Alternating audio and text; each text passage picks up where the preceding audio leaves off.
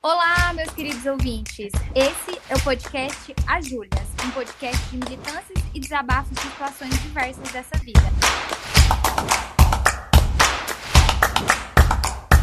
Eu sou Júlia Mello. Eu sou Júlia Saúde e no episódio de hoje a gente quer levantar algumas questões sobre a relação entre trabalho e vida. E pode acreditar, querido ouvinte, a pauta do trabalho permeia a vida do homem há muito tempo. Marx já dizia que o trabalho é a atividade por meio da qual o ser humano produz sua própria existência.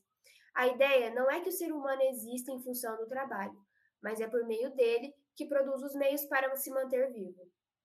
Dito isso, o impacto do trabalho e do seu contexto exercem grande influência na construção do sujeito. Olhando o trabalho, no decorrer da história, vemos que as relações de trabalho anteriormente eram fortemente agrárias, construídas dentro do âmbito familiar. O ofício dos pais era geralmente passado aos filhos, o que garantia a construção de uma forte identidade ligada à função a que o sujeito se dedicava. O indivíduo estava ligado à terra, de onde tirava o seu sustento e o da sua família. Da mesma forma, o trabalho também estava agregado à obtenção direta de bens de consumo, e não ao valor variável de um salário pago com uma moeda de valor igualmente variável. Porém, as mudanças trazidas pelo surgimento da indústria alteraram profundamente o sentido estabelecido para o trabalho e para a relação do homem com ele. A impessoalidade nas linhas de montagem que a adoção do Fordismo trouxe, em que milhares de pessoas amontoavam-se diante de uma atividade repetitiva em uma linha de montagem, sem muitas vezes nem ver o resultado final de seu esforço, passou a ser a principal característica do trabalho industrial. Olhando para o tempo presente, a gente vê como a globalização e a tecnologia nos interconectam com o nosso trabalho, fazendo com que o mesmo nos persiga até em nossos momentos de descanso dificultando a separação do que é vida pessoal e vida profissional. Os modelos de trabalho atuais e a sociedade da alta produtividade, que adora um foguete sem ré, fez com que o homem virasse só um. Sim, o homem, pois olhando para as mulheres, a gente vê o quanto a sociedade patriarcal a força a ser múltipla e a denominação que a gente mais odeia, que é a guerreira. E para a gente falar mais sobre esse assunto, a gente está aqui com uma convidada mais do que especial, Renata Tavares, empreendedora com formação em comunicação social e formação de psicologia e já participante desse podcast. Renata, para quem ainda não ouviu o episódio sobre burnout, quem é você na luta por uma vida mais tranquila? Oi, meninas! Muito obrigada pelo convite, é um prazer estar aqui de novo. Eu adoro esse podcast, já falei para a Júlia que eu estava morrendo de saudade de vocês. Vocês ficaram um tempo aí off, né? Que bom que vocês voltaram. Bom, eu sou Renata, eu sou filha da Suzana e do Lázaro, sou casada há oito anos com o Roberto, me formei em comunicação social, eu trabalhei como jornalista por um tempo, depois eu fui trabalhar em comunicação organizacional, fui coordenadora de marketing em empresas de tecnologia, e hoje eu atendo algumas, algumas empresas de psicólogos ou alguns psicólogos em específicos voltado aí para neuropsicologia, é, com marketing digital. E estou no sexto período de psicologia.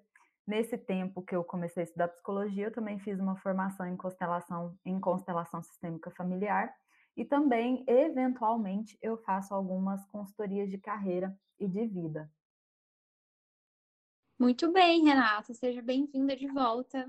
A gente também estava com saudade do podcast, pode, pode acreditar. Então, Rê, para a gente começar nosso bate-papo, é... aqui, geral, com quantos anos que vocês começaram a trabalhar? Você primeiro, Renata. Gente, é engraçado, né, que, que a gente começou a falar desse tema, né, do podcast há um tempo, acho que já deve ter uns 15 dias, né, Ju? E aí eu comecei a, a visitar tudo que eu já fiz, né? E eu fui muito privilegiada, eu preciso dizer isso, né? Que eu preciso confessar. Eu comecei a trabalhar quando eu já estava na faculdade, então eu tinha de 18 e 18 para 19 anos. E eu trabalhava, gente, como digitadora de pedidos de vendas em uma editora de livros. Os vendedores faziam a venda pelo telefone, né, pelo call center, anotavam no papelzinho e mandava para o nosso setor. O nosso setor digitava aquele pedido e enviava para a logística. Acho que eu entreguei minha idade, né? Com certeza. Com certeza. Gente, aí vinha aquele rabisco que você não uhum. entendia o que que era, você tinha que, né, ter ali um, momento de margem sensitiva para saber o que a pessoa estava escrevendo. Gente, era Gente. terrível. E aí, quando, a, quando a, a, letra vinha muito assim, porque o vendedor geralmente ele anotava rápido, porque ele queria desligar a ligação e pegar outra ligação e vender, é, a gente tinha que ligar para o vendedor e falar, cara, eu não entendi nada que você escreveu aqui. Ele, ixi, nem eu vou lembrar. Então ficava aquela, aquela coisa. A gente tinha que tentar adivinhar para quem que ele tinha vendido aquele livro ali. às vezes dava certo, às vezes não. Meu Deus. E você, Júlia? Então, gente, comecei a trabalhar, acho que era quando eu tinha 16 anos, estava é, no colegial ainda, e a minha tia é dentista, né? Ela estava atendendo o consultório dela e ela falou assim: ah, Júlia, vem trabalhar, ficar, ficar lá de, de secretária por alguns. até você ir para a faculdade. E eu, minha mãe falou: ah, vai, né? Para você ganhar um dinheirinho já, começar e tal. Aí eu fiquei lá trabalhando com a minha tia, era uma diversão, assim. Mentira, não era. Ah, é uma diversão. dentista, né? Assim, eu nem tenho medo de dentista. Eu, eu, gente, eu não me imagino nem trabalhando assim, no, de secretária mesmo para um dentista. Não, pois é. E eu também tenho pavor de dentista. Tenho uma tia que é dentista, trabalhei no consultório de dentista, mas eu morro de medo ainda. Continua a mesma coisa. E aí eu ficava lá agendando os pacientes, é, cuidando das pastinhas, mexendo naquele computador que ainda era de tubo, que tinha aquela caixa atrás, ouvindo rádio, aí eu comandava as músicas do consultório. DJ Ai, Júlia Chaude. Isso aí. Super legal, gente. Muito bom. É, eu tinha um projeto quando eu era mais nova de assim, é, de independência, né? Eu jurava que eu, que eu era super independente é, e aí, no terceiro ano, eu comecei a dar aula de inglês. Como a minha mãe é professora, ela tinha uns contatos com as escolas, e aí eu consegui pegar umas turmas. Então, eu dava aula em três colégios de inglês. E assim, era muito doido, por quê? É, nessa época eu já tinha decidido que eu ia parar de fazer jazz, que eu ia parar de dançar, que meu foco principal era estudar, e aí eu estudava muito. Então, de manhã eu ia para a escola, à tarde eu dava aula e à noite eu fazia cursinho é, eh, para quem é de Uberlândia, né, sabe que a gente fazia o PAIES, que era uma prova da UF que você fazia um ano no, em cada ano do ensino médio para passar na, na universidade e tinha também vestibular. Eu acho que eu, eu peguei o primeiro ano de Enem, aí era aquele caos, porque tinha vestibular e Enem. Nossa, foi muito legal, assim. E eu ainda trabalhava, gente, porque na minha cabeça eu era, eu estava sendo muito independente. Só que, assim, eu trabalhava, ganhava super pouco dando aula de inglês, ainda mais porque eu tinha 17 anos, então, assim, eu fui realmente fui explorada pelas escolas. Só que para eu trabalhar, a minha avó que tinha que pagar meu passe de ônibus, ela que pagava meu almoço, só para eu, assim, para o meu, meu sonho de independência acontecer, né? Mas eu, eu comecei a trabalhar muito nova. E aí, assim que eu entrei na faculdade, eu já comecei a trabalhar na minha área. E aí em março desse ano, fazem 10 anos que eu trabalho com marketing. Foi um choque, porque na minha cabeça era esses dias aí atrás eu estava começando a trabalhar, mas na, na verdade são 10 anos de marketing e uns quebradinhos aí dando aula de inglês, aula de alfabetização infantil. Muito, muito doido, assim. Tem chão, hein? Ô! Oh, Gente, a gata, hein? Não, Olha e só. assim, negócio muito doido, porque, por exemplo, esses dias eu tava conversando com, com a menina que trabalha comigo, falando: olha, quando eu fazia faculdade, não tinha essa, essa galera marqueteira, guru da internet. A gente usava o Kotler. Entrava na faculdade, tinha que comprar um Kotler. Eu tenho um Kotler ainda Eu tenho um Kotler também, que tá parado aqui. É, e era um negócio assim surreal comprar um Kotler, né? Hoje em dia é totalmente diferente, porque sempre tem um guru que vai te ensinar a faturar mais com marketing digital e nanã. Não é o tema de hoje, mas assim, é, a gente estudava de verdade, né, quando fazia faculdade. Eu, pelo menos, bastante. E como eu sempre trabalhei, eu sempre vivi nessa dualidade, estudo, trabalho, estudo, trabalho. Hoje em dia é fácil, né, ser, ser profissional do marketing digital, né? Só você começar a uhum. vender um, um curso aí da Hotmart, que você já tá no marketing digital, minha filha. Não foi eu que disse isso.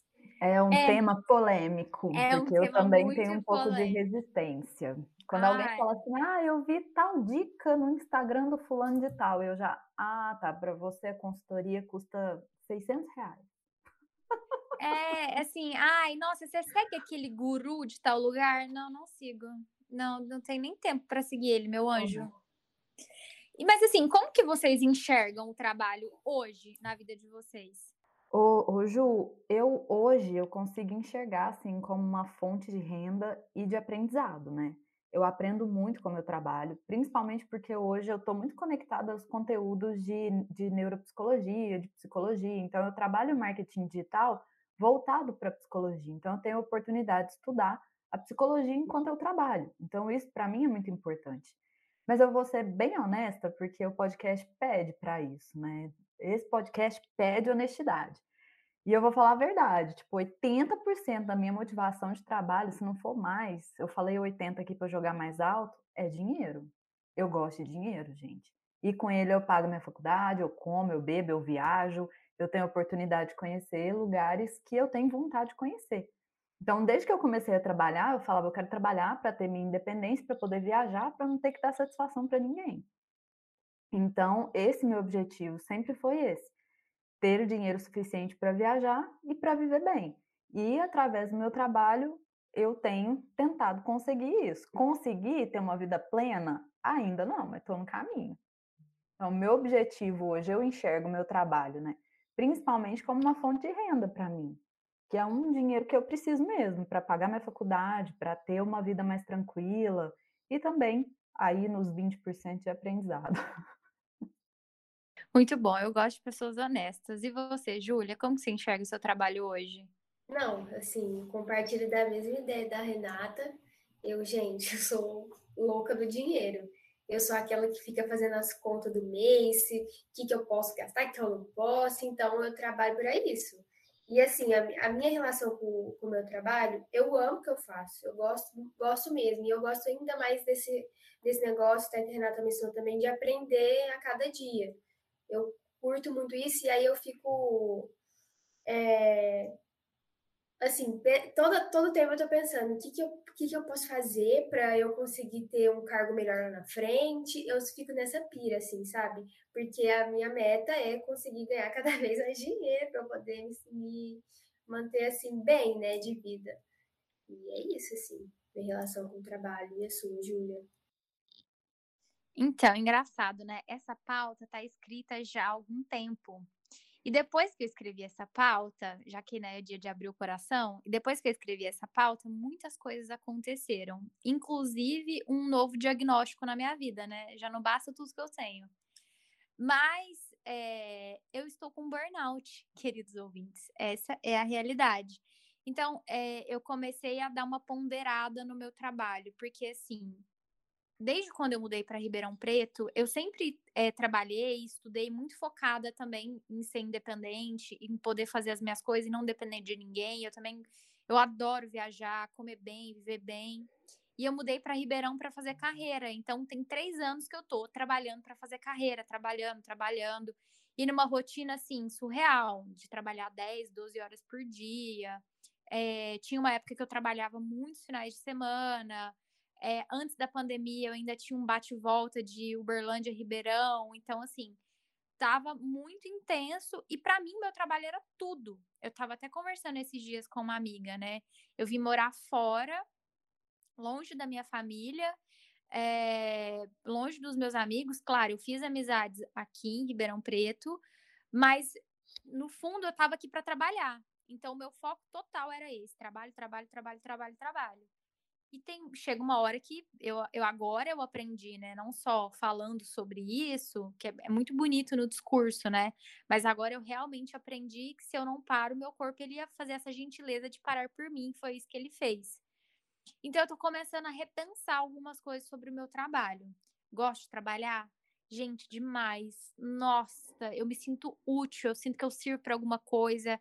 É o lugar que eu mais tenho autoestima na minha vida é o lugar que é onde eu me sinto inteligente, mas com burnoutinho me abraçando, assim, tomando várias medicações, eu comecei a mudar a maneira que eu penso, assim, porque eu, antes eu pensava assim, se eu não trabalhar e ser muito bem sucedida, talvez eu nunca seja alguém incrível.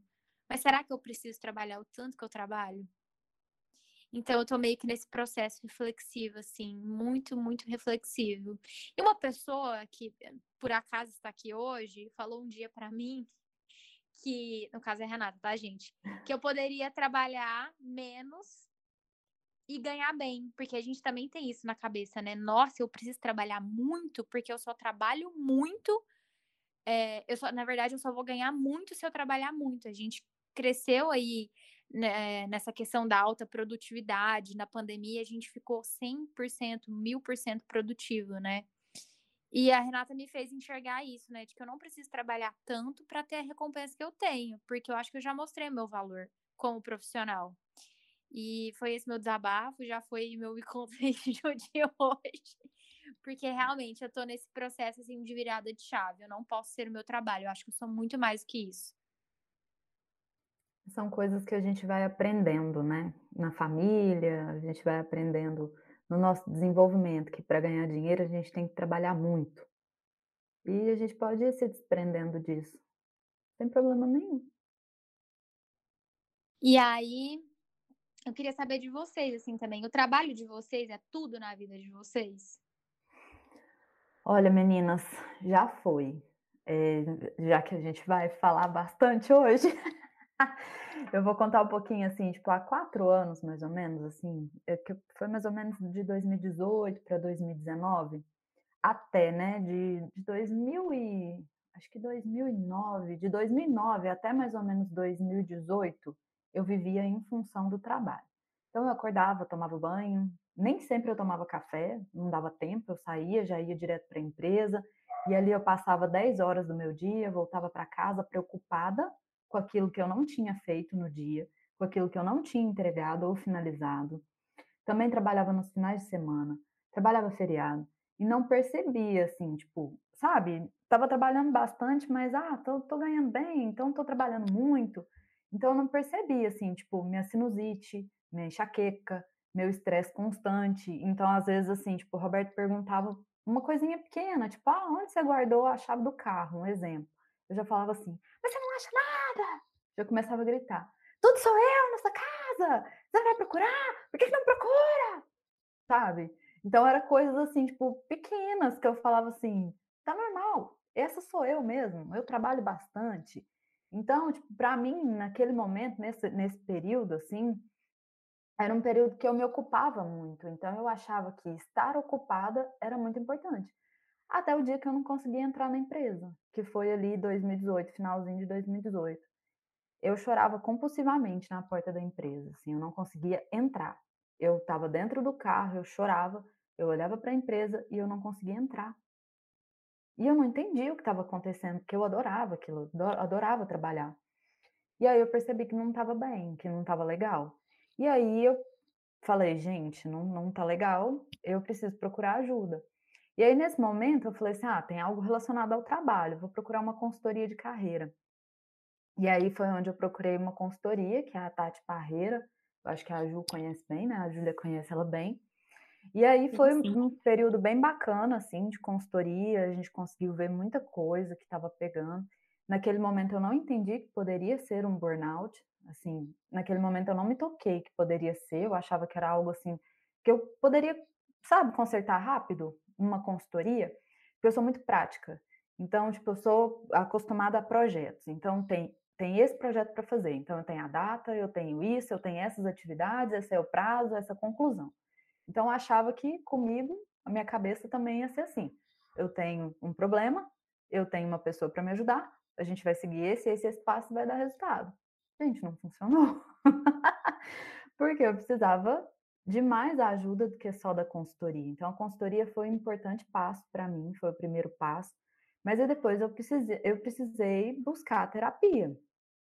Então, na terapia, eu descobri que eu poderia ter uma vida mais leve, trabalhando, sendo um pouco, eh, sendo bem remunerada e trabalhando menos. Então, é, por exemplo, hoje eu consigo, eu consigo conciliar meu trabalho com faculdade, meu casamento, a minha casa, né, minha cachorra, sem neura, sem estresse. Então, tipo, agora, nesse momento, antes da gente entrar, uma cliente minha me mandou mensagem. ah, você consegue fazer esse conteúdo aqui para mim rápido hoje? Eu falei, não, hoje eu não consigo. Então, se eu se fosse lá atrás, eu teria parado tudo que eu estava fazendo aqui e ia fazer o conteúdo para ela. Por quê? Porque era importante fazer naquele momento. Hoje não, hoje eu já respeito os meus horários. Então, eu tenho horário de pausa, eu tenho horário que eu paro realmente de trabalhar. Então, tipo, seis horas da tarde é meu horário limite. Passou daquele horário, eu ainda tenho coisa para fazer, eu pego meu caderno, que cheio de post-it, anoto o que, que eu tenho para fazer, amanhã eu resolvo, hoje eu não vou resolver. Mas isso, assim, a gente aprende com muito autoconhecimento. Não é algo que eu vou falar que, ah, você tem que fazer pausa. Não. A gente tem que entender qual é o nosso ritmo, como que eu consigo chegar a tal resultado, como que eu consigo parar, porque às vezes a gente está tão acostumado com essa rotina que a gente se sente culpado em parar, em respirar, em tirar uma soneca à tarde. É muito comum as minhas amigas falarem: Nossa, como que você vai para um café à tarde com a sua amiga sabendo que tem um monte de trabalho para fazer? Cara, eu vou fazer. Eu tenho os meus horários de pausa e eu não me sinto culpada por isso. Eu vou num café, a hora que eu volto eu retomo meu trabalho, não tem nenhum problema, né? o que a gente o que a gente pensa e o que a gente aprendeu é que a sociedade é imediatista, né? A gente tem que fazer tudo para hoje, tudo para ontem. E aí a hora que a gente vê, a gente está abraçada no burnout.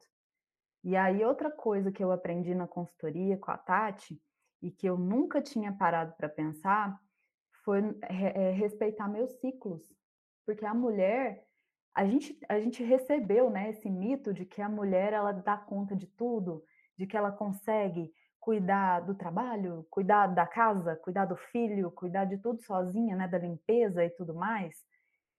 E a gente esqueceu que a gente tem ciclos, né? O ciclo é, na fase menstrual, folicular, pré-ovulatória, a lútea, né? Que é ali toda essa, essa, essa, essa questão hormonal dentro da gente que faz com que a gente precise olhar para a gente, entender como que funciona o nosso corpo, nosso ritmo, eu, por muitos anos, eu silenciei minha menstruação, por exemplo. Eu passei, sei lá, quantos anos da minha vida emendando uma cartela na outra, porque era mais prático não menstruar. E hoje eu consigo entender, eu achava isso bobagem, mas hoje eu consigo entender que realmente faz sentido. Então, em determinados períodos do mês, eu tô mais recolhida, eu não tô com vontade de passar nenhum batom, eu tô com vontade de usar só roupa confortável, moletom, e eu uso. Antigamente não eu me forçava a estar em cima de um salto e com cara de feliz mesmo estando com cólica. Então é importante a gente também, enquanto mulher, respeitar nossos ciclos e entender nosso corpo, nosso ritmo, respeitar aí nosso espaço e impor limites também. Porque o trabalho, ele também precisa ter limite. Se você começa o dia 8 horas da manhã e vai parar 10 horas da noite, tem alguma coisa que está em desequilíbrio e que precisa ser olhado. É, é muito engraçado a gente falar assim, porque a gente também está falando do, do nosso trabalho partindo da premissa de que a gente é muito privilegiada, né? A gente Sim. pode escolher onde a gente quer trabalhar, como a gente quer trabalhar. É, se alguma coisa financeiramente der errado, a gente tem para onde correr. Exatamente. O que eu fico pensando é o relacionamento que as pessoas que não têm esse privilégio é, qual que é o tipo de relacionamento que elas têm com o trabalho, né? Por exemplo, pessoas que não têm nenhum tipo de segurança no trabalho, é, são, por exemplo, as pessoas que trabalham com aplicativo, iFood, Uber, Rappi. Como que deve ser o relacionamento delas? Porque elas enxergam um trabalho completamente diferente da gente. Da gente. É, porque assim, a gente tá aqui, ah, eu quero fazer carreira, eu estudei para isso, eu ainda estudo, eu ainda tô em formação de algumas outras coisas. Mas e quem trabalha ali para realmente só para sobreviver e que está extremamente difícil sobreviver? Eu, eu sempre me pergunto em relação a isso. Júlia, eu até tinha separado aqui mais embaixo um pouquinho para gente para eu falar realmente sobre isso, né? Eu estou falando aqui dentro de uma bolha de privilégios, dentro de uma bolha em que eu consigo estudar, cuidar do meu trabalho e se algum cliente meu cancelar, eu tenho aqui uma estrutura financeira que eu não vou passar nenhuma necessidade. Eu estou falando dentro dessa bolha, né? Quando a gente pensa em, por exemplo, uma mãe solo, muitas vezes com dois, três filhos para criar, sem condição nenhuma de pensar em carreira, ela não tem, ela não tem condição, ela não tem a menor é, estrutura para pensar nisso. Muitas vezes ela deixa os filhos dela ali numa creche para ela trabalhar, para ela ter o, o, sustento do dia, ou o sustento do mês, ou, ou alguma coisa que, que possa garantir ali o pão de cada dia para os filhos e para ela. Então ela não tem muito tempo de pensar em carreira, em construção. O que essa mulher precisa buscar, né, ajuda e principalmente uma rede de apoio para que ela possa se dedicar a ela também, porque o que, é, que a gente vê é cada vez mais as mulheres adoecidas, justamente por essa falta de apoio. Ah, não tem uma rede de apoio, eu não tenho políticas públicas que ajudem. A gente está vendo aí as políticas públicas do Brasil cada vez priorizando pessoas que não têm necessidade de, de, de políticas públicas, né? A gente está vendo aí, recentemente teve uma notícia, eu não sei, quando foi que eles queriam usar o saldo do FGTS para pagar a creche de criança. Né, o saldo do FGTS da mulher para pagar a creche, a creche da criança. Isso é um absurdo. A creche é um direito para a criança. Então, se a gente está vendo que, principalmente para nós mulheres, está cada vez mais difícil, a gente pode ser uma rede de apoio para essa mãe, de oferecer uma consultoria, de oferecer um apoio, de oferecer uma ajuda, de levar um conteúdo, de falar com ela, mas isso não vai fazer a diferença no dia dela. Ela precisa entender que, que tem né, ali uma rede que ela pode procurar um suporte para que ela possa crescer também e cuidar dela, porque senão ela vai adoecer também. E muitas vezes essas mulheres estão inseridas em ambientes de trabalho extremamente doentios, onde elas são cobradas o tempo todo, onde elas são abusadas mentalmente, psicologicamente, porque as pessoas, a, a, os chefes, lideranças, de algum momento, em algum momento entendem que elas necessitam daquilo e elas não vão pedir demissão, elas não têm escolha. A gente tem escolha. Eu tenho, você tem, a Júlia tem. Elas não têm. Então, se elas não contarem com um suporte, uma rede de apoio, infelizmente elas vão continuar passando por situações muito difíceis para ter o pão de cada dia, para sobreviver. Uma vez eu escutei de um chefe é, que era preferível contratar uma pessoa que precisa mesmo de trabalho, porque essa seria uma pessoa mais dedicada do que uma pessoa que não precisa. Ou seja, a pessoa que precisa mesmo de, de trabalho, ela pode ser explorada a pessoa que não precisa, ela não poderia ser explorada. E a gente vive esse ciclo, né, de, de explorar mesmo as pessoas. É, e de ter uma cultura muito forte dentro das empresas de produtividade. Vamos lá, a gente dá conta, vamos atrás dessa meta, a gente vamos fazer o nosso melhor, mas assim, a equipe, né? A liderança sempre atrás, é, muito numa posição de chefe, não de líder, não trabalhando em conjunto e deixando as coisas muito, muito unilaterais, né? E aí chega um momento que a gente não consegue entregar mais resultado, porque assim, vai, vai acumulando tanto estresse, tanto estresse, que não, a gente não, não consegue trabalhar. E eu sempre fico pensando nessas minorias que estão inseridas nesses trabalhos tão tóxicos, né? Porque às vezes é uma pessoa que não tem nem noção do que ela está vivendo.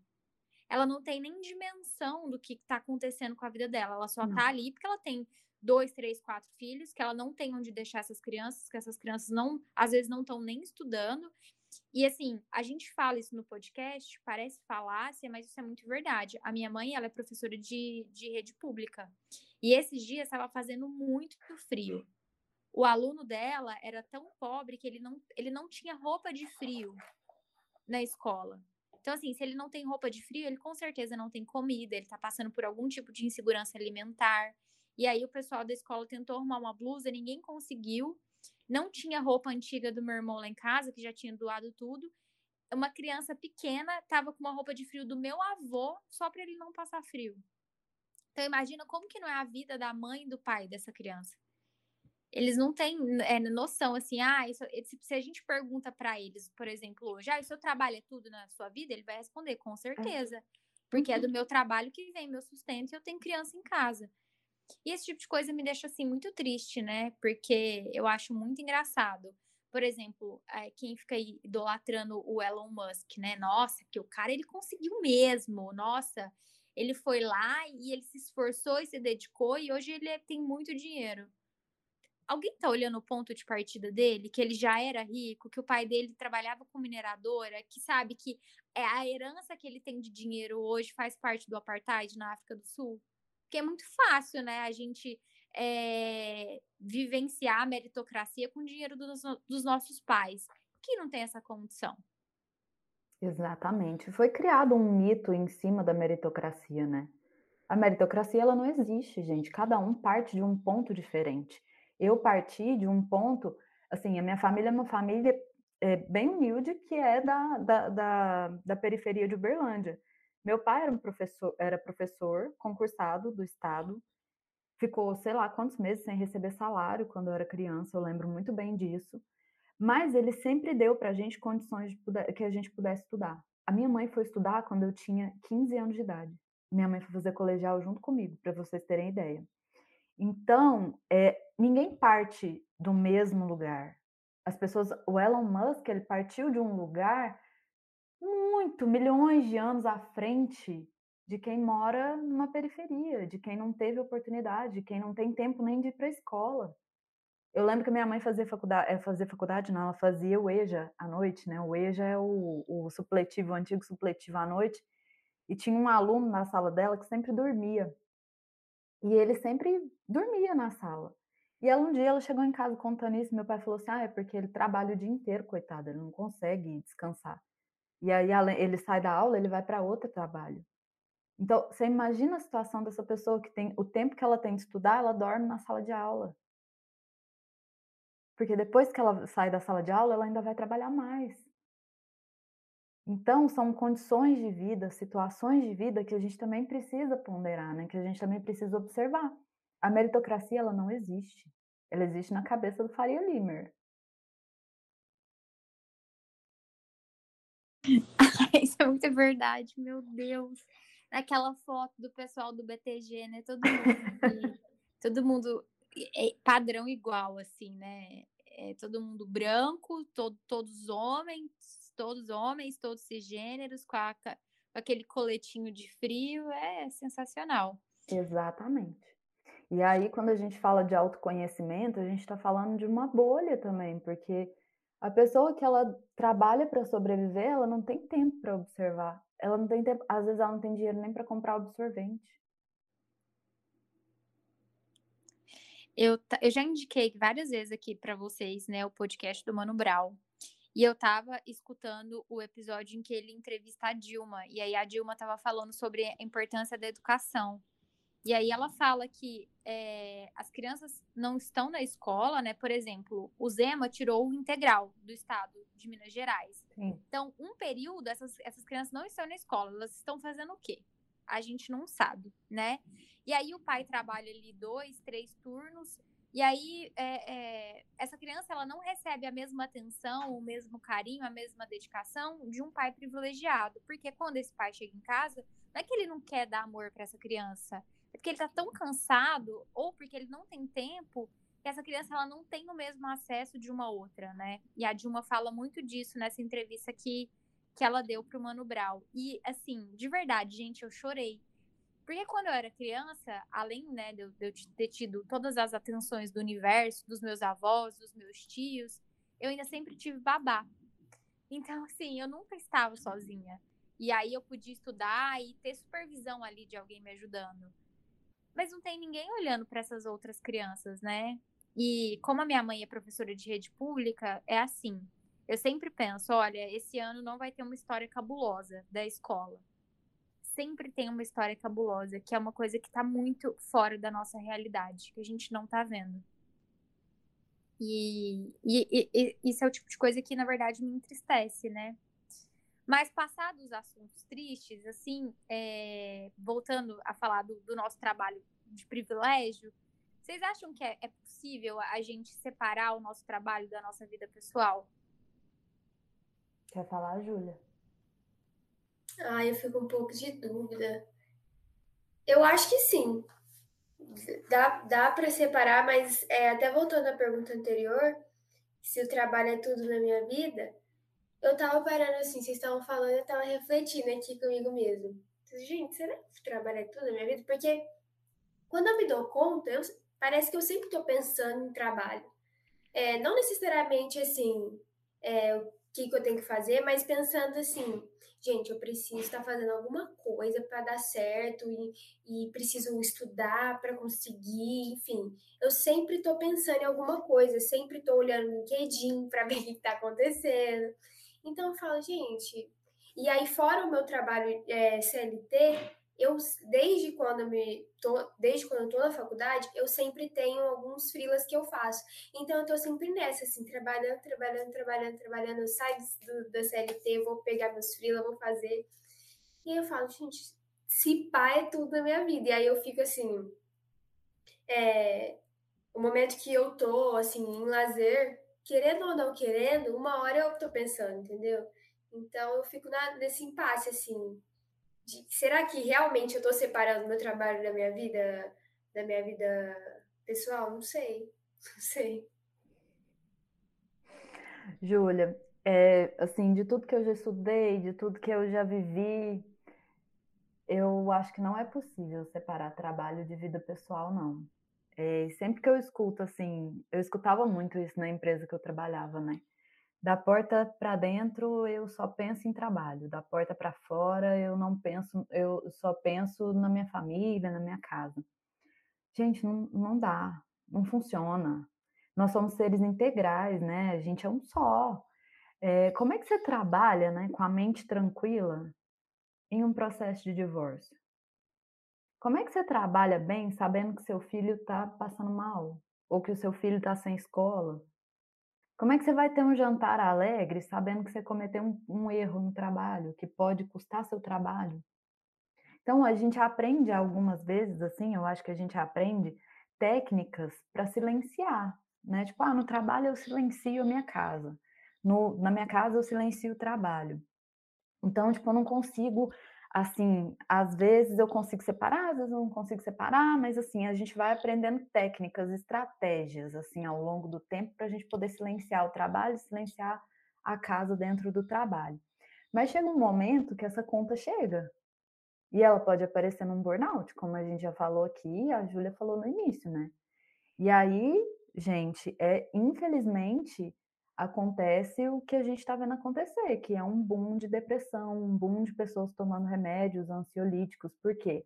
Elas sentem uma pressão tão grande de serem boas em tudo que elas fazem, que elas esquecem que elas precisam ser possíveis, né? E tipo, fica ali até altas horas no trabalho e se sente culpado porque não deu atenção suficiente para o filho, ou para o marido, ou para o namorado, ou não levou o cachorro para passear.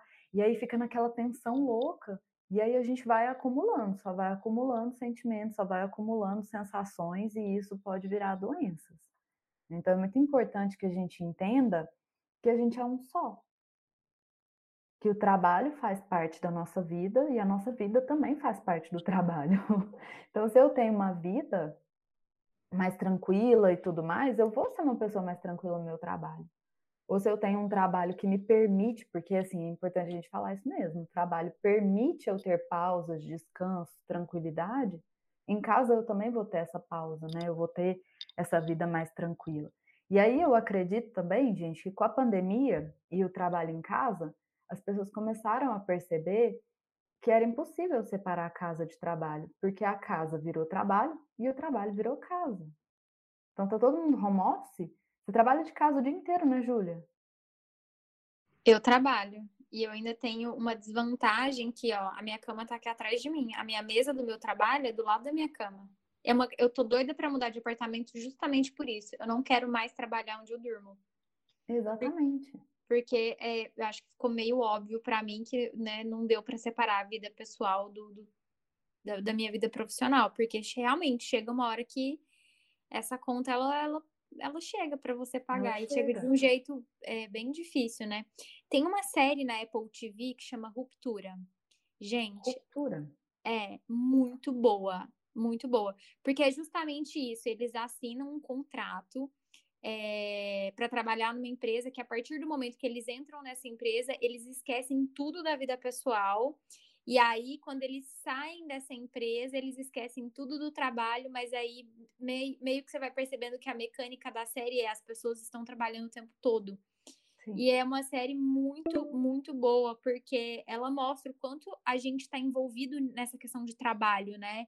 Eu preciso trabalhar para eu ser o melhor, eu, e eu tô falando isso do, do meu ponto de vista, do, do, que eu estou passando agora, né? Do que eu, que eu acreditava. Que eu preciso trabalhar para ser o melhor, porque senão eu nunca vou ser ninguém. E quanto mais produtivo eu, eu for ser, é, mais valorizada eu, eu também vou ser, porque além de tudo, eu ainda sou mulher, então eu preciso provar meu lugar duas vezes, duas, três vezes.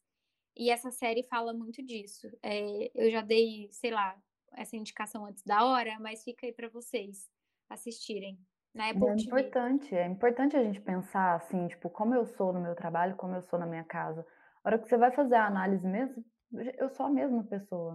Não, não separa a Renata do trabalho, a Renata de casa, né? Eu tinha uma professora que ela fala, ela falava muito sobre isso, que a gente tenta separar, né? A gente tenta, é, é, ela brincava ser Jack Stripador, né?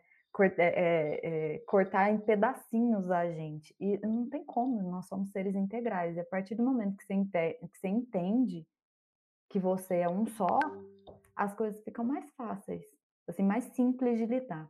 Não vou dizer que fica, ah, é um mar de rosas. Não, porque tem dia que é bom, tem dia que é ruim, tem dia que é ótimo, tem dia que você quer desistir de tudo. E é normal.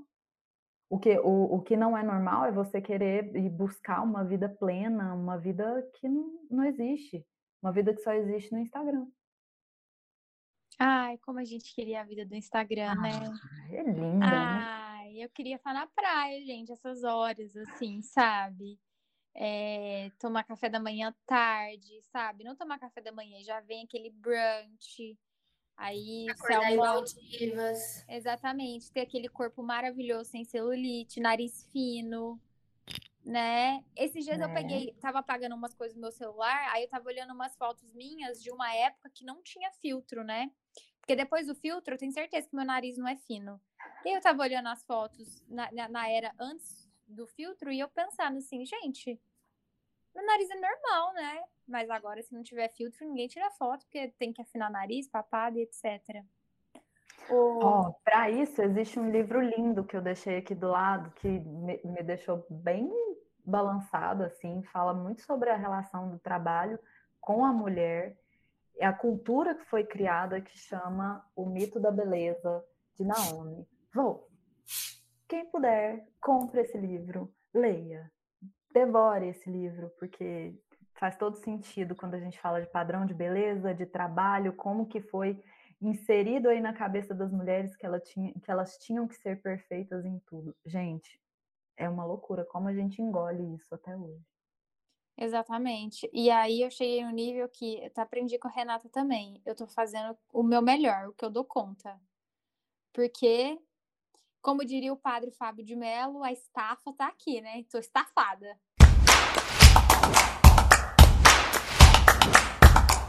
Rê, por que, que você acha que o nosso trabalho virou uma coisa tão intrínseca na nossa vida? Porque eu sempre fico pensando, vocês já pararam para pensar que toda vez que a gente conhece uma pessoa, a primeira coisa que a gente pergunta é o que ela faz da vida? E aí, a partir disso, a gente já cria parâmetros e a gente já define se essa pessoa é uma boa pessoa ou ela não é uma boa pessoa, se ela é uma pessoa de sucesso ou ela não é uma pessoa de sucesso. E aí, assim, por que, que isso, isso existe, né? Tipo assim, meu trabalho ele não pode ser sinônimo de quem eu sou. Eu sou muito mais do que meu trabalho. Tudo bem, eu descobri isso há muito pouco tempo. Mas a gente tem que acreditar na nossa pluralidade fora do trabalho, né? Não só trabalhando. É, é uma questão cultural, né, Júlia? eu vou falar um pouquinho aqui é, de um livro que eu gosto muito que chama Qual é a Tua Obra, do Mário Sérgio Cortella. É, Para mim, é um dos filósofos e escritores aí que eu mais respeito da atualidade. Ele tem um capítulo do livro que ele fala só sobre isso, né, sobre trabalho. E aí ele fala no, no o título do, do, do, capítulo chama Tripalium versus Poesis, que é o do, do latim, né? O tripalium significa instrumento de tortura relacionado ao trabalho, e poes, eh, poi, poiesis, que significa minha obra, né? Que é aquilo que eu faço, que eu construo, em que, que eu me vejo. O Cortella explica ali que muitas vezes, né, culturalmente, o, o trabalho ele foi associado ao castigo, ao fardo, à provação. E a gente precisa, de alguma maneira, começar a substituir esse conceito pelo fato de realizar uma obra, que foi isso que, que você falou, né? Eu sou muito mais que o meu trabalho. Eu sou muito mais do que o que eu faço durante o dia na empresa que eu trabalho, ou na minha empresa, ou naquilo que eu, que eu desenvolvo, né? E um dos caminhos para a gente substituir é, esse conceito né, de trabalhar com qualidade é o autoconhecimento, a gente não pode fugir dele. Então, gente, você descobriu que é muito mais do que o seu trabalho através do seu autoconhecimento. Tem um exercício que eu amo fazer e que eu indico para todo mundo, que é a linha do tempo. O que é a linha do tempo? Você vai colocar na linha do tempo toda a sua trajetória. O que, você fez? Quais são os estudos que você já teve? Seus relacionamentos? Como você lidou com determinado problema? Como que você saiu daquilo? Como que você resolve suas situações? E colocar, tipo, datas mesmo. Ó, 2014 eu entrei numa empresa. 2015 eu fui é, promovida. 2016 eu recebi uma proposta X, 2017 eu fiz isso, 2018 eu comecei um novo curso, eu fiz uma pós-graduação, eu fiz isso, para que você possa enxergar a sua vida além do trabalho. Então esse exercício para mim ele é fundamental, porque através dele eu consigo entender o porquê eu faço o que eu faço, o que que eu quero fazer, como eu quero estar, como eu gosto e como eu quero trabalhar. E é essencial para entender o papel do trabalho na nossa vida. Então, se eu tenho o trabalho como algo para que eu seja vista e tudo mais, é muito importante que eu tenha consciência disso. O que a gente falou mais cedo, por exemplo, dentro da bolha de privilégio. Quando a pessoa ela está fora dessa bolha, quando ela trabalha para sobreviver, ela não tem consciência do que ela está fazendo. Ela está fazendo para sustentar mesmo, para se sustentar, para ter um, um dinheiro no final, ela não tem consciência. Então, o que a gente precisa trazer para o dia nosso é ter uma consciência do que é esse trabalho. E a gente só consegue ter essa consciência através do autoconhecimento. Eu preciso fazer uma terapia para ter autoconhecimento? Não necessariamente. Você pode fazer um curso, você pode ler um livro, você pode conversar com alguém, você pode buscar apoio, você pode buscar uma consultoria, você pode buscar um amigo, você pode buscar na sua, na sua religião, na sua empresa, onde você está, no RH, se tivesse suporte, mas é muito importante que você entenda a sua trajetória, que você se conheça, para que você possa, de alguma maneira, saber o que você faz, por que você faz, como você faz e como você quer estar daqui a um tempo. Eu tenho uma professora que fala assim: se eu sei o que eu quero, o como acontece, o como aparece. Então é muito, muito importante a gente ter essa noção, essa, essa consciência do nosso, né? E sobre o trabalho ser algo intrínseco aí em nossa vida, foi o que você mesmo disse. Se a gente chega num lugar e a gente não conhece a pessoa, uma das primeiras coisas que a gente pergunta, para não falar a primeira, né? Primeiro a gente pergunta o nome, às vezes a gente pergunta a idade, né? Dependendo ali. Mas ali na terceira ou na segunda pergunta mesmo, a gente já pergunta: o que, que você faz? E é estranho quando a pessoa fala assim: nada. Não é? Mas é, é, isso define. Então, quando eu tenho certeza que a hora que você fala assim, ah, eu sou gestora de marketing, a pessoa já te olha diferente, né? Porque o marketing tem uma postura diferente. Ou quando ela não começa a te fazer um monte de perguntas ali, né, sobre marketing digital.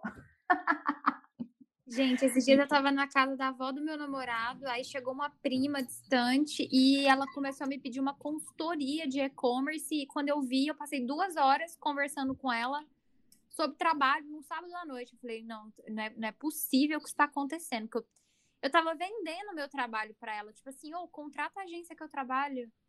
E aí depois eu me toquei, falei, gente, não é hora, sabe? Agenda uma reunião comigo em horário comercial, vou te explicar tudo. Mas Ontem aconteceu isso aí comigo. Eu e o Rodolfo, a gente foi é, fazer um orçamento né, para os móveis planejados da nossa futura casa. Aí eu tava lá conversando e o cara perguntou para mim: Ah, mas o que vocês fazem, né? Aí eu falei: Ah, eu sou analista de marketing. Ah, é? Então, não, peraí, analisa aqui meu marketing.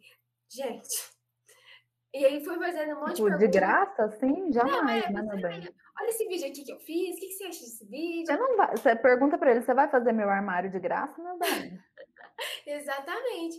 E começa a fazer um monte de perguntas, e aí, dali em diante, ele sempre trouxe alguma coisa falando, é, direcionando para mim. Ah, Júlia, você sabe disso, né? Então, sim, é isso mesmo que acontece. Então, as, as pessoas com, começam a formar uma opinião, porque para a gente formar uma opinião do outro, gente, são dois segundos. A gente olha para a pessoa, a gente bate o olho na, na pessoa, a gente já começa a formar um monte de opinião. A gente viajou recentemente, né? O Roberto é muito engraçado, porque ele não repara algumas coisas. E eu adoro reparar coisas, né? Pessoas. É uma forma que eu tenho de descansar. Então, às vezes, quando, quando ele começa a falar muito de trabalho, porque ele é muito workaholic, eu falo assim: não, vamos falar mal de alguém? Pega alguém aí, vamos falar mal de alguém. não, vamos falar mal do fulano de tal da novela. Nossa, olha lá que cabelo, que não sei o que, que é uma forma de desligar, porque senão só fica falando de trabalho. E, e tem hora que eu não quero falar de trabalho, e ele é super workaholic. E aí a gente sentado assim na mesa lá na. A gente foi fazer algumas degustações de vinho nessa viagem, eu sou apaixonada por vinho, né? Aí tinha um senhor sentado do meu lado e a mulher dele, uma mulher bem mais jovem, assim, né? Bonita, um cara de rica mesmo, né? E aí o Roberto falou assim, aí a gente conversando e tal, aí o, o, o a gente perguntou, o Roberto perguntou para ele o que, que ele fazia, né? Aí ele falou assim, ah, eu sou médico e tal, sou cirurgião, não sei o que e tal, né? Aí na hora que a gente saiu, o Roberto falou assim, nossa, eu nunca imaginar, né, que ele é todo simplesinho, conversando maior tranquilidade. Eu jamais ia imaginar que ele era bem sucedido, né? Vamos falar rico. ele é um, um, cirurgião rico, né? Eu olhei para ele e falei: Você não reparou a mulher dele? Você acha mesmo? A mulher dele linda, rica com aquela cara dela, você acha que ele não ia ser? Óbvio que ele ia ser, né? Então é importante, quando a gente bate o olho na pessoa, mesmo sem conhecer, a gente já forma uma opinião sobre ela. E aí, quando ela fala sobre o trabalho dela, aí que você já pensa mil coisas mesmo, você já forma, já cria todo um imaginário sobre a vida daquela pessoa, né? E isso é cultural. Nós fomos ensinados a isso. Então, tipo, desde criança, você escutou do seu pai, se você não escutou, eu escutei. Você tem que estudar para virar alguém. Você tem que estudar para ser alguém. Então, para a gente ser alguém, a gente tem que estudar, a gente tem que trabalhar. E aí o que a gente trabalha define a gente culturalmente. Infelizmente, isso é cultural. Com o tempo a gente pode ir mudando essa essa essa essa estrutura, né, que hoje existe, é que é muito comum no patriarcado, né? É, essa, essa questão de, ah, eu ouvi do meu pai que eu tenho que estudar para ser alguém, eu vou confessar uma coisa aqui para vocês, tá? É, por muito tempo, é, por, por, essa questão de que tem que estudar, tem que trabalhar, é, e eu sempre estudei e trabalhei muito, por muito tempo eu não me relacionava com pessoas que não, não estavam fazendo ou não tinham feito faculdade.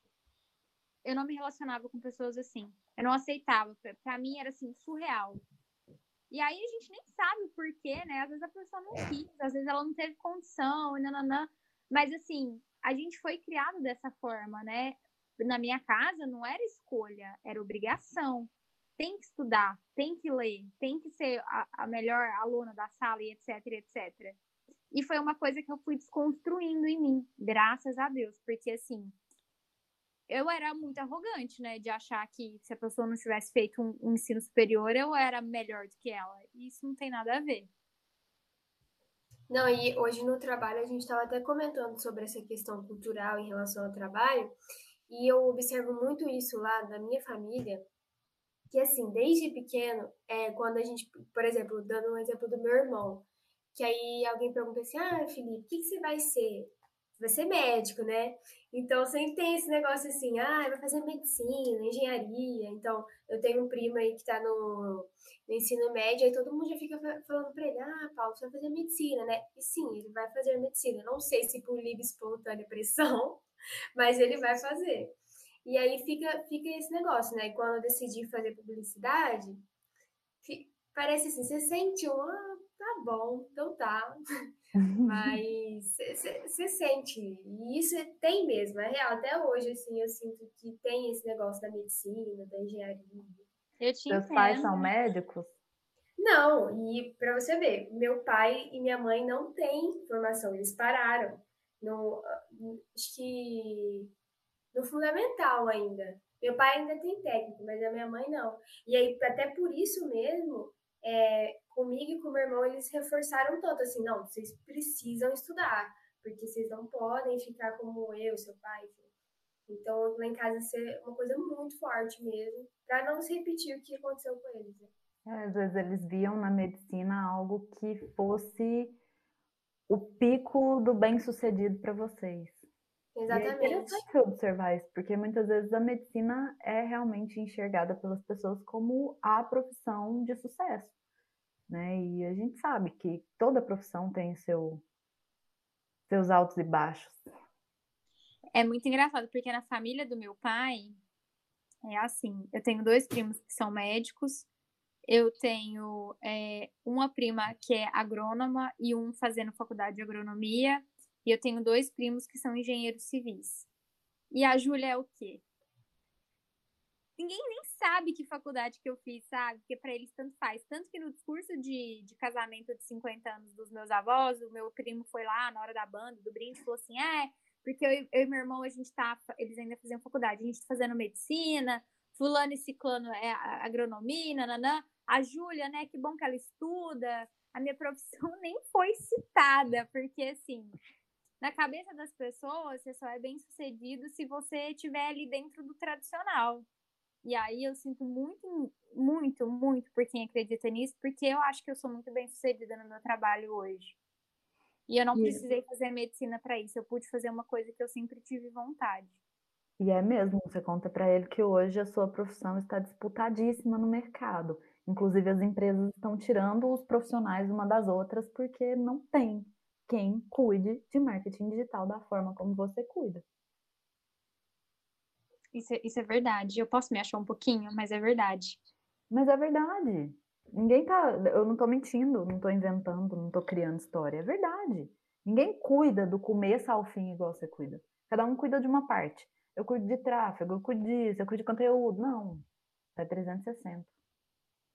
E aí, quando a gente ouve também que a pessoa não trabalha, por que, isso também é um choque, né? Cultura. Não deveria ser, né? Tudo bem. Uhum. Esse dia eu tava conversando com meu namorado, ele falou assim: ah, se eu ganhasse na loteria, eu nunca mais ia trabalhar. Eu falei, Deus me livre, ficar em casa à toa, eu quero continuar trabalhando. E ele, Nossa, eu acho, que eu, eu acho que eu seria como o Matheus, tá? É, Nossa. assim, é, agora eu tô começando a mudar essa mentalidade, mas sei lá, até semana passada eu ficava pensando, gente, eu tenho que trabalhar, vamos trabalhar, vamos trabalhar, e aí tem que trabalhar, tem que, sabe? E aí, se eu parar de trabalhar, eu vou, eu vou virar uma pessoa fútil? Mas não tem nada a ver uma coisa com a outra, né?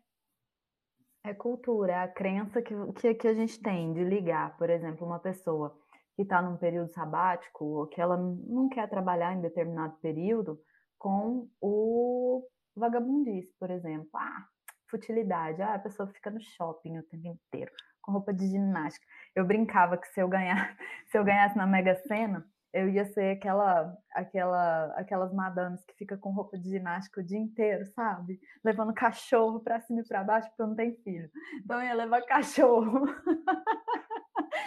Mas a gente chega num ponto que é o que a gente aprendeu, né? O que a gente aprendeu é que trabalhar é coisa boa, e trabalhar é, é, é, tipo se esforçar muito para ter uma vida boa no trabalho, né? Para ter dinheiro, para ter isso. A partir do momento que você tem dinheiro, que o seu foco não é mais o dinheiro, e aí? O que, que você vai fazer? Né? Dá um pane na cabeça, igual você falou, eu vou continuar trabalhando se eu ganhar na Mega Sena. Não vai. Não vai. Você vai fazer as suas atividades, você vai trabalhar de uma forma mais leve, sem a necessidade de ter que trabalhar das 8 às 18. Você não vai querer isso, você vai querer ter liberdade para você estar onde você quiser. Você levantar de manhã, tomar seu café demorado. Você poder ir num lugar, viajar, ficar uma semana fora sem dar satisfação para ninguém. E você não vai precisar mais trabalhar do jeito que você trabalha, porque você já tem o dinheiro. Às vezes, o que a gente estava falando, até é engraçado, esse tema, eu estava conversando com o Roberto, tem, ele tem uns amigos que venderam a startup e ficaram muito bem de vida, muito bem de vida. Então, um desses amigos falou assim: Ah, eu tinha planejado a minha vida para trabalhar até os 50, mais ou menos, e aí ter um dinheiro bacana para curtir a vida depois dos 50 e tal. Mas aqui, vendi minha empresa com 35, e agora? O que, que eu faço? Tipo aquele meme, né? Você olha e fala, e agora? O que, que eu faço? então a pessoa está com uma indagação enorme na cabeça, porque ela conquistou tudo que ela queria conquistar até os 50, ela conquistou aos 35 anos de idade. E aí agora ela está procurando um monte de outras atividades, assim, tipo, de investimentos, construção civil, beleza, estética, não sei o que, não sei o que lá, para poder se manter na porque por mesmo com muito dinheiro na conta, ele precisa trabalhar. E a gente também tem essa, essa, essa necessidade. Mas a partir do momento que você enxerga que você pode parar, que você pode ter um tempo para você, por que, que isso é ruim? E aí, quando a gente encontra uma pessoa que trabalhou muito, que se programou e que tem uma certa quantidade ali, né, de dinheiro que ela pode ficar mais tranquila, e quando você pergunta para a pessoa o que, que você está fazendo, ela, ah, tô no meu sabático. É assustador para a gente, porque se a gente pensa assim, nossa, você não trabalha? Quem te mantém? Como que você se mantém? Como é que você paga suas contas? A gente fica cheio de coisa na cabeça, mas é uma questão cultural. Então a gente precisa, de alguma maneira, normalizar essa pausa, né? o descanso. E parar de julgar mesmo, assim, tipo, ó, eu tô aqui e, e ter essa permissão mesmo, para quem pode, né? É muito bom a gente, a gente frisar. Para quem pode, a gente precisa trabalhar muito essa permissão, essa permissão do descansar. Eu tenho certeza que quando você estava de cama, você estava preocupada com o seu trabalho. Eu fiquei uma semana de cama trabalhando pelo celular. É a permissão do descansar. Você estava doente. Se a gente não se permite descansar, a gente só vai ficando cada vez mais doente. E tudo depende do objetivo de vida. Então, se eu quero ter uma vida mais tranquila, mais leve, e eu posso ter essa vida mais tranquila, eu preciso trabalhar essa permissão para eu descansar. Eu lembro que quando eu, parei de trabalhar, na empresa e eu não tinha nada. Eu parei, eu me programei, eu fiz um pezinho de meia ali, me programei, parei de trabalhar para começar a estudar. E eu me sentia tão culpada de estar estudando, tão culpada de estar estudando, que eu falava, gente, como assim? Como assim eu não estou trabalhando? Aí eu comecei a pegar um monte de frila e não conseguia estudar direito, pegando um monte de frila. Até o dia que minha terapeuta falou assim: você quer morrer? Tô entendendo, não. Se você quiser morrer, você continua pegando esse tanto de trabalho. E aí foi que eu entendi, comecei a trabalhar essa aceitação do descansar. Então, se a gente não tem permissão para descansar, a gente vai querer trabalhar e trabalhar loucamente, mesmo tendo ganhado na loteria. E aí a pergunta de ouro é: a gente consegue ter qualidade de vida no trabalho? Assim, a gente consegue alcançar esse ganho, tipo, trabalhar não de uma forma loucamente, é, e, ter, e, e, ter, e ser saudável. Acho que a questão maior é essa, né? Ser saudável. Depende. depende das suas condições, depende do lugar que você trabalha, depende de como que você lida com os seus problemas. É possível, mas depende. Depende muito do seu momento de vida. E aí, gente, para isso, de novo, é preciso terapia ou autoconhecimento. Porque quando você se conhece melhor, identifica seus limites, quando você está disposto, você, você sabe exatamente o que você está disposto a suportar ou não.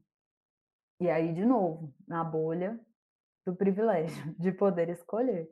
Então, depende muito do momento de vida, da situação que você está vivendo, de, de saber exatamente o que você quer, se aquele ambiente é sustentável para você, se é isso que você quer para sua carreira, se você consegue ter controle das emoções.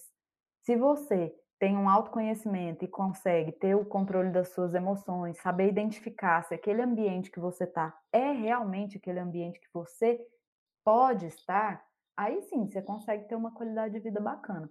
Mas o que acontece na maioria dos casos é que a pessoa entra numa empresa porque ela precisa do trabalho, e aí ela gosta de trabalhar. até as 18 da noite, assim, até as 6 da tarde.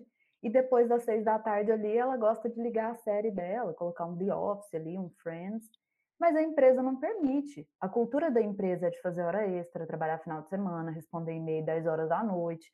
Então, se você está inserido, se você tem esse seu desejo de fechar seu computador 6 horas da tarde, mas a cultura da sua empresa não permite, dificilmente você vai conseguir fazer isso.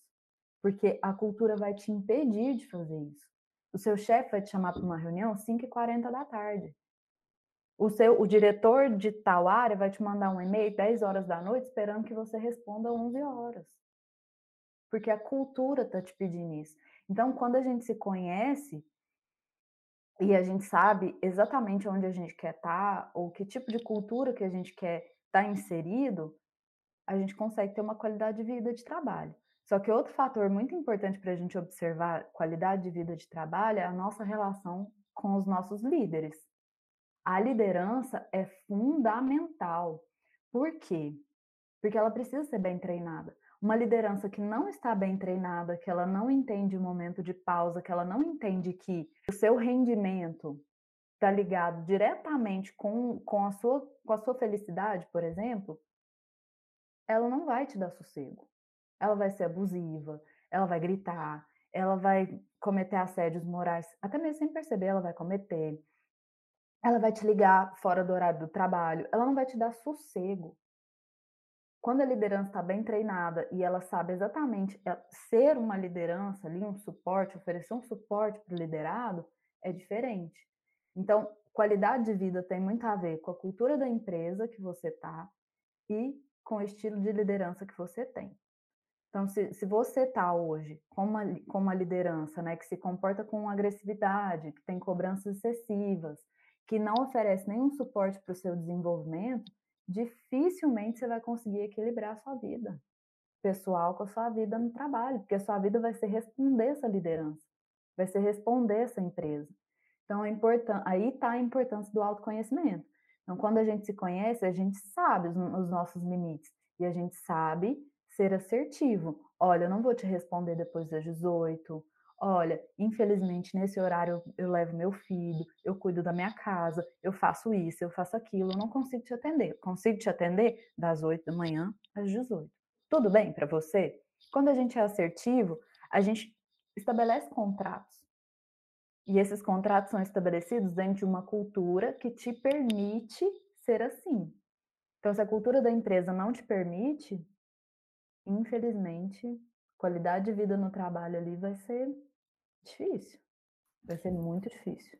E falando sobre isso aí que você falou, Renata, sobre a questão da liderança, eu, cara, isso é assim, é muito verdade, porque eu já passei por uma, por uma liderança extremamente abusiva, desse rolê de ficar mandando mensagem fora do horário, é, manda mensagem no Instagram, tipo, compartilha publicação no, de final de semana, grita, enfim, faz tudo isso que você falou. E hoje em dia eu estou num trabalho que, às vezes, quando eu acabo o trabalho às seis horas da tarde, eu vou assistir uma série e fico assim, gente, mas será que, será que eu deveria estar fazendo alguma coisa? Você se sente até culpada, né? Mas é porque realmente o meu líder hoje, ele é super. Não, deu as 18 horas, acabou, a gente só fala amanhã no outro dia.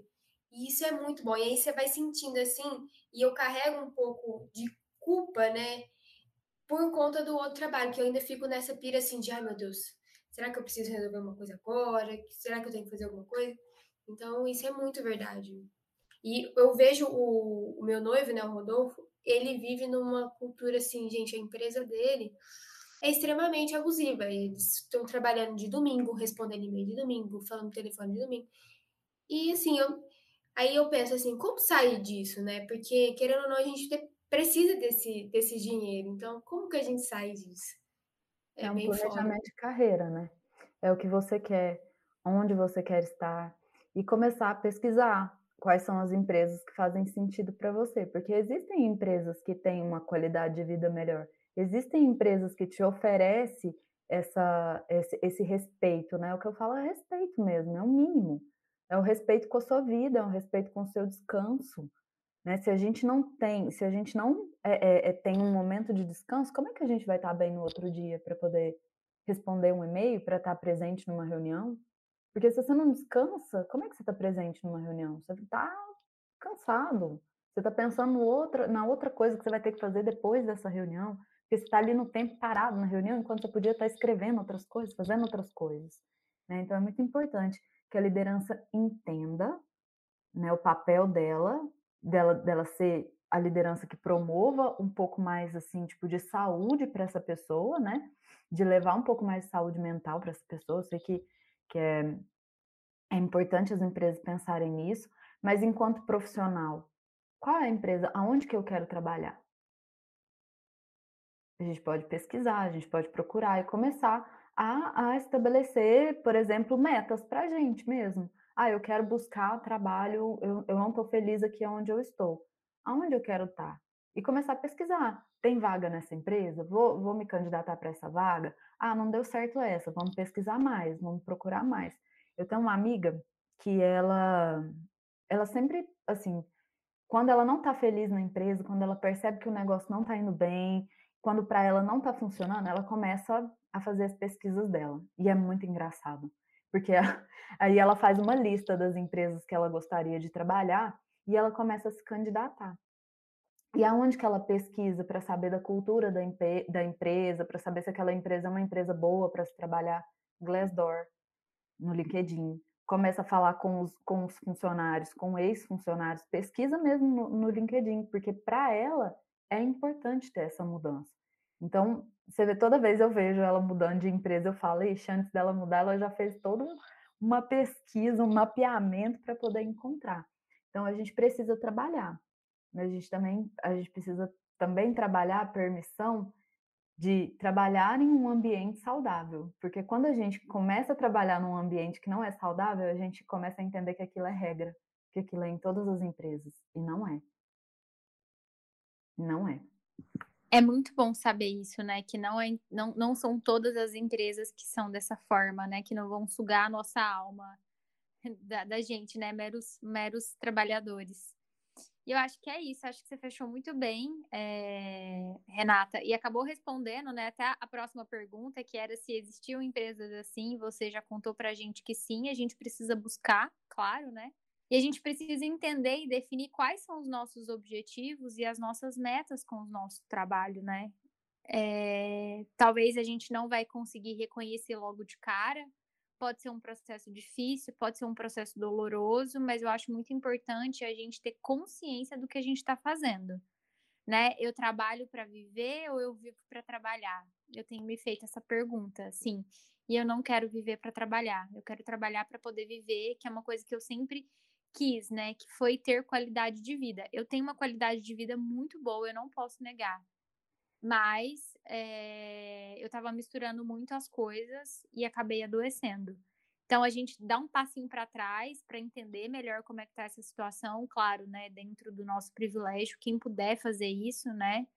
E se você não tá podendo, né, queria muito ser aquela pessoa que, ai, nossa, vou pedir demissão, não que eu queira sair do meu trabalho agora, não é isso, né?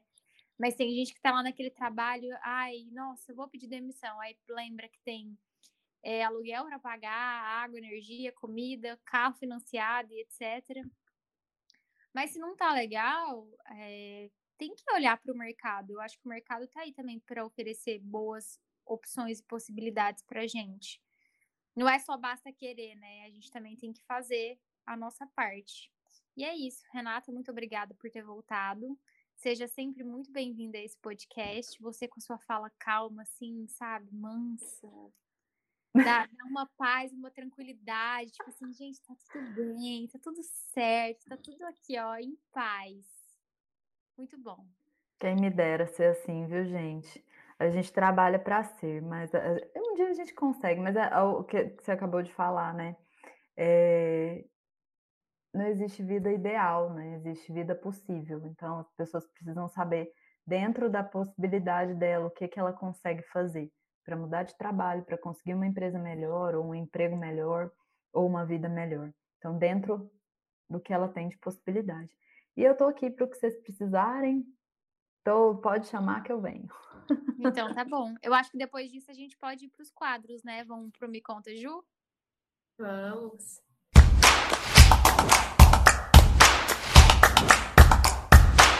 Me conta, Ju. Então, me conta, Ju, o que, que você quer desabafar hoje? Cara, eu vou desabafar hoje.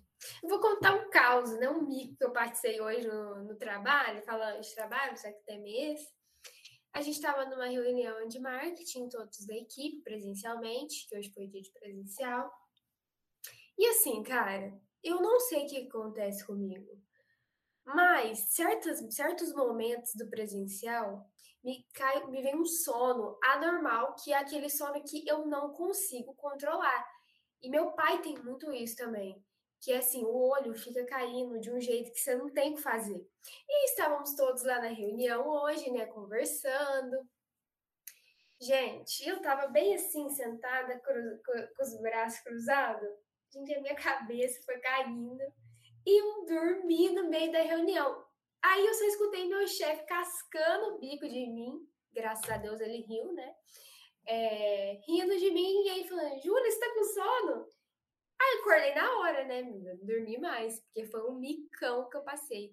E assim, eu queria, gente, se alguém aí puder me ajudar para controlar esse sono, porque é uma coisa que chega, tem dias lá no trabalho, quando eu tô presencial, que sabe quando você fica bêbada de sono, que você não tá, não tá conseguindo nem falar, aí acontece isso comigo. E eu não sei o que acontece, porque no home office eu ainda me viro, eu não fico com esse negócio de, de, de ficar caindo de sono. E é muito ruim isso, gente. Dá uma vergonha muito grande. E é isso, meu desabafo. Não, tudo bem, tudo bem. Esse é o desabafo. E você, Renata, o que você desabafa hoje? Gente, meu desabafo. Eu nem sei se eu posso desabafar isso, mas vamos lá. A minha sala da faculdade tem algumas pessoas muito preconceituosas. Então, quando a gente fala de uma sala de, de faculdade de psicologia, que a gente vê as pessoas fazendo comentários preconceituosos e capacitistas, assim, é muito preocupante. Então, eu me preocupo muito com a formação dessas pessoas, em que tipo de psicólogo eles vão ser. Então, tipo, um comentário essa semana, só para vocês terem uma ideia, o pessoal da minha sala vai me cancelar, mas vamos lá. tipo, ah, a minha mulher casou virgem. E aí, e isso para mim foi muito lindo. O comentário de uma pessoa, de um homem, né, falando sobre isso. E na hora eu pensei, meu Deus, meu Deus, aonde que eu tô? Mas é muito preocupante, sabia? Estar numa sala de, de psicologia com pessoas muito preconceituosas. É... Já saíram vários comentários sobre homossexuais, sobre. Enfim, é, é muito, é muito preocupante para mim. Ai, nossa, é que é, com essa cabeça assim, tipo, sabe? Ou você tá, você tá informação para ser uma pessoa que vai orientar, né, uma outra pessoa. E aí não tem nem o que falar. É, é isso, não tem nem o que falar. Gente, meu desabafo não é triste, eu não dormi, e graças a Deus eu não tenho ouvido nenhum tipo de comentário preconceituoso para, né, é, deixar os meus ouvidos aqui intactos. É que eu viciei em Pantanal. A Júlia indicou Pantanal, eu não queria assistir, porque, ah, não vejo novela, não vejo novela. Tipo, ai, me acho que eu não vejo novela, né? E comecei a ver e tô vendo sem parar no Globoplay. Eu só penso assim, gente, eu quero parar de fazer tudo que eu tô fazendo para assistir Pantanal. Tô um pouco incomodada porque as pessoas resolvem tudo na bala, com certeza, que é uma coisa meio fora do meu mundo, mas assim, tô mega viciada em Pantanal. E é isso. Assistam Pantanal. Assim, você já se apaixonou pela Juma? Porque eu sou apaixonada nela, cara. Ou, ou você ainda não conhece a Juma? Então, agora ela que ela tá cresceu, tá né? É. Eu tô é. chegando nessa parte, tô meio atrasada, mas tô chegando na Juma grande. Nossa, eu sou apaixonada. Mas depois nela. dá uma parada com essa questão de balas aí, pode ficar tranquila. É, por, por favor. É isso, acho que depois dessa a gente pode ir pro Fala aí, Ju.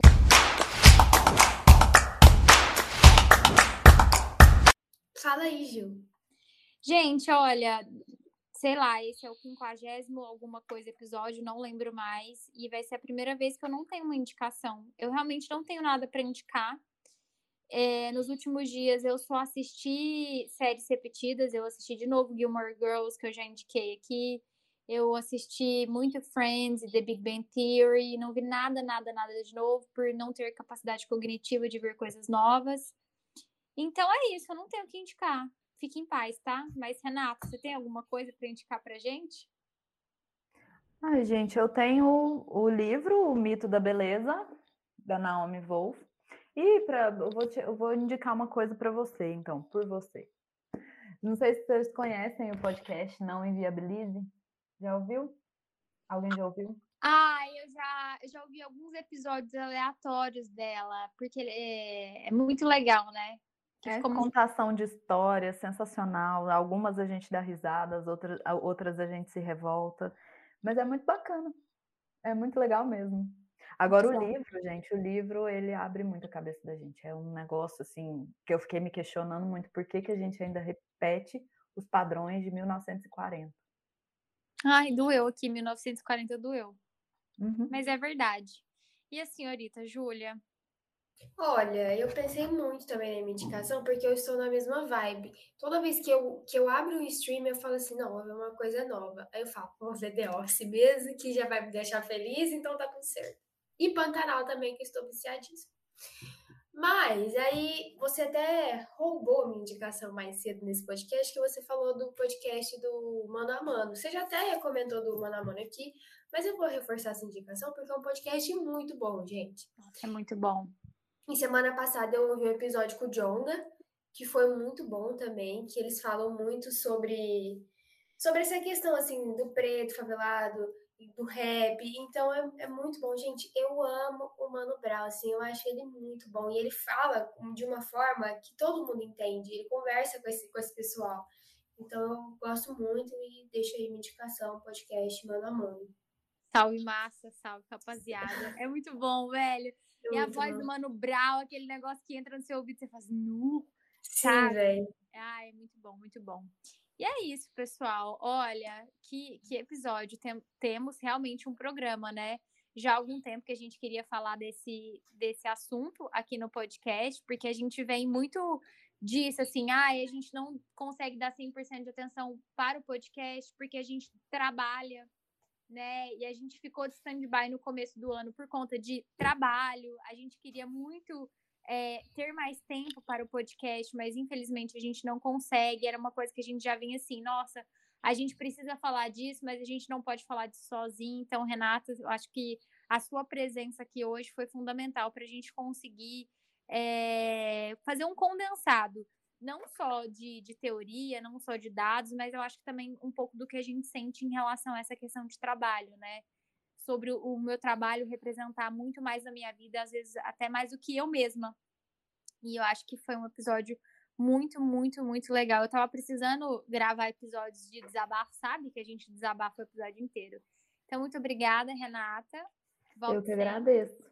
Obrigada, menina. Fico muito feliz de participar. E se eu falei alguma besteira aí, vocês cortam. Nada. Jamais. Obrigada mesmo. E aí, a gente não pode terminar sem aquele desmotivacional, né, que nos motiva sempre em todo o programa. E eu só queria dizer para você, caro ouvinte, que nenhum obstáculo é grande para quem existe. Obrigada, Júlia. Obrigada. Viva!